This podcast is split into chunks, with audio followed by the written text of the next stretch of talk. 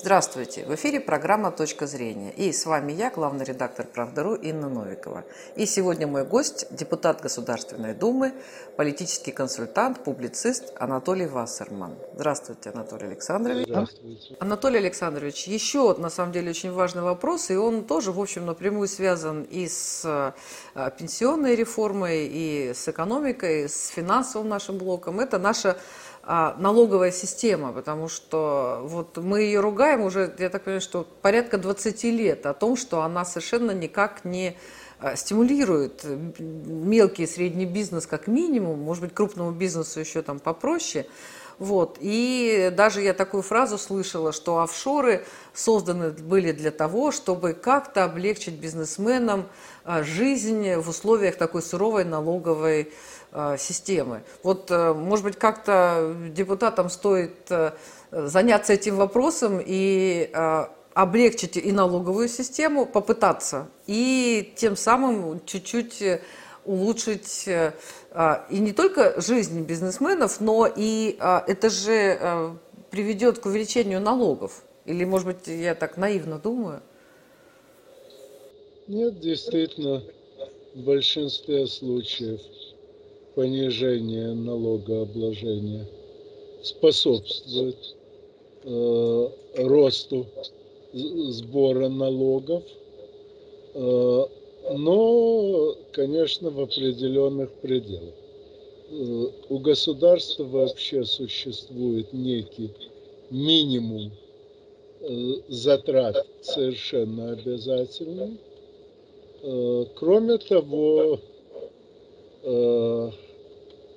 я вообще не слышал о государстве, где бы никто не жаловался на уровень налогообложения. А, скажем, в Соединенных Государствах Америки уклонение от налогов – это один из национальных видов спорта. Причем они уклоняются не в том смысле, что не платят, а в том смысле, что э, используют все доступные законные способы сократить э, выплату налогов, а способов этих очень много. Ну и, наконец, что касается малого бизнеса, понимаете, э, малый бизнес э, опирается на большой. Грубо говоря, основная масса Э, товаров и услуг создается, если не напрямую крупным бизнесом, то с использованием его ресурсов, а малый и средний бизнес э, в значительной степени перераспределяет те потоки благ, что исходят из бизнеса крупного.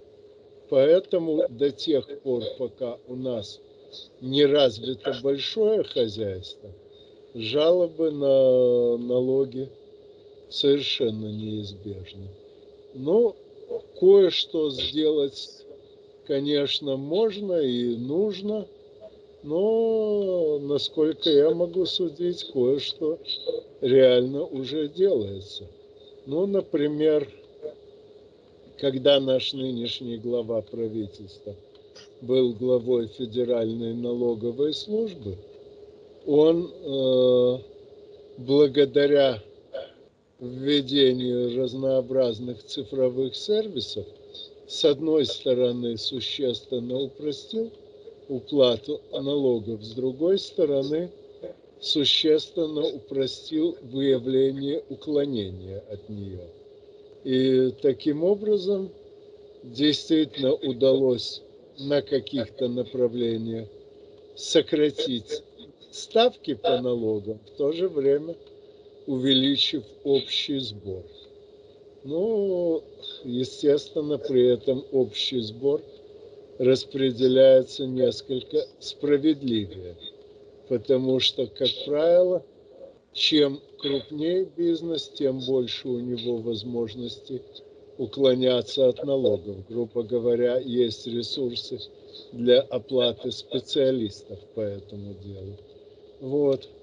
Но конкретные поводы для изменения налоговой системы есть всегда. И ее меняют так часто, что многие бизнесы, наоборот, жалуются на эти изменения и просят, дайте нам э, поработать пусть с большим налогом, но стабильным, чтобы мы могли планировать работу на долгий срок.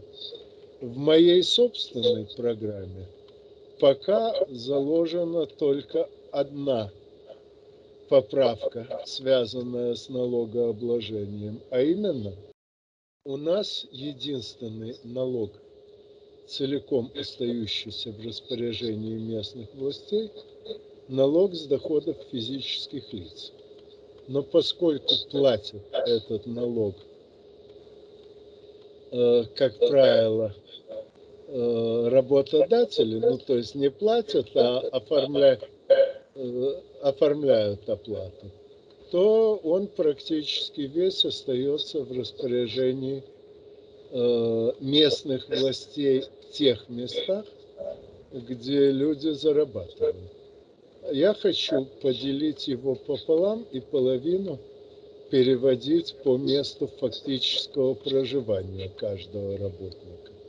Благо сейчас у налоговой службы есть ресурсы, достаточные для э, проведения такого перераспределения. Это позволит э, снять очень многие проблемы – связанные с недофинансированием так называемых спальных районов.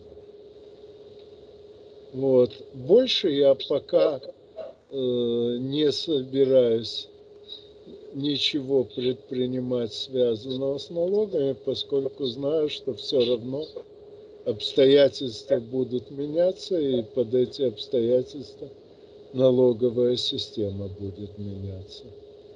Ну а что касается конкретного уровня налогов, знаете, и, и при нулевых налогах э, в среднем каждое второе малое предприятие э, существует менее года. Причем это относится не только к нашей стране, Соединенных Государствах Америки, провозгласивших себя идеальным местом для бизнеса, срок примерно такой же.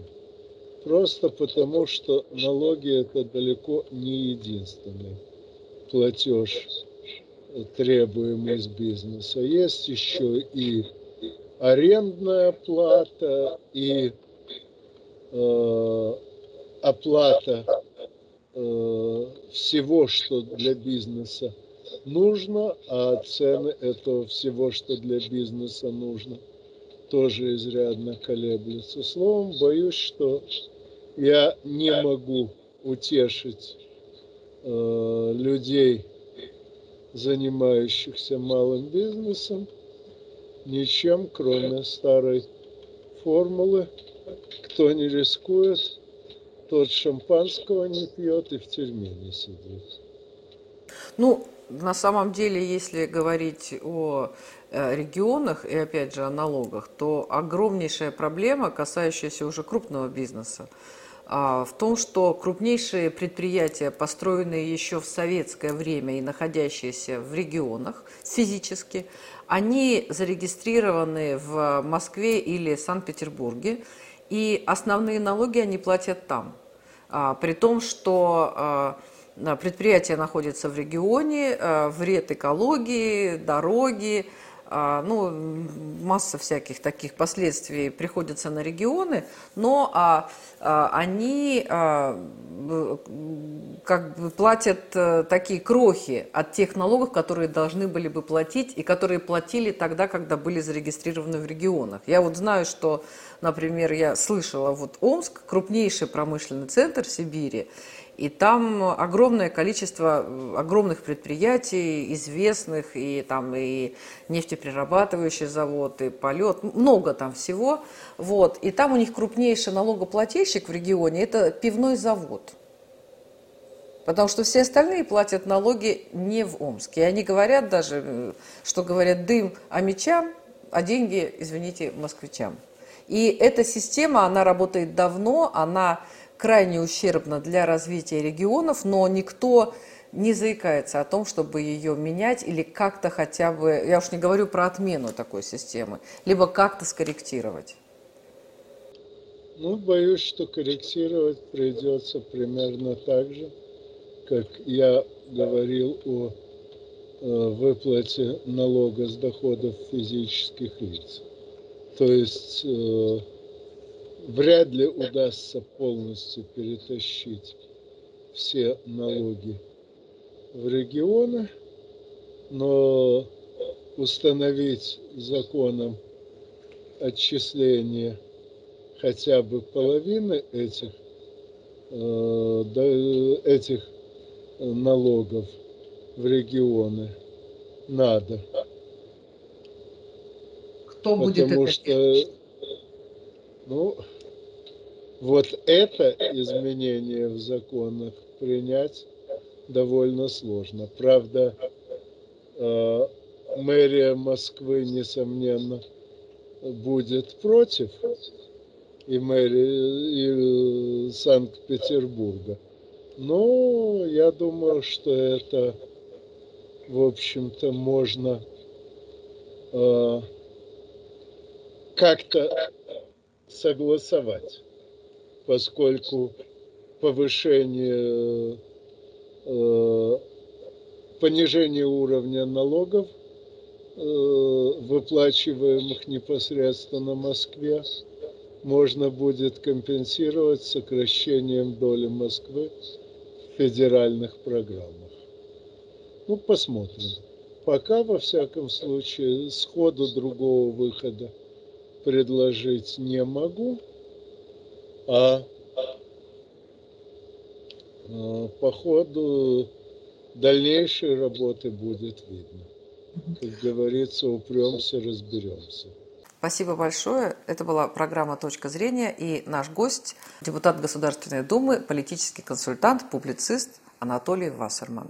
Спасибо, Анатолий Александрович.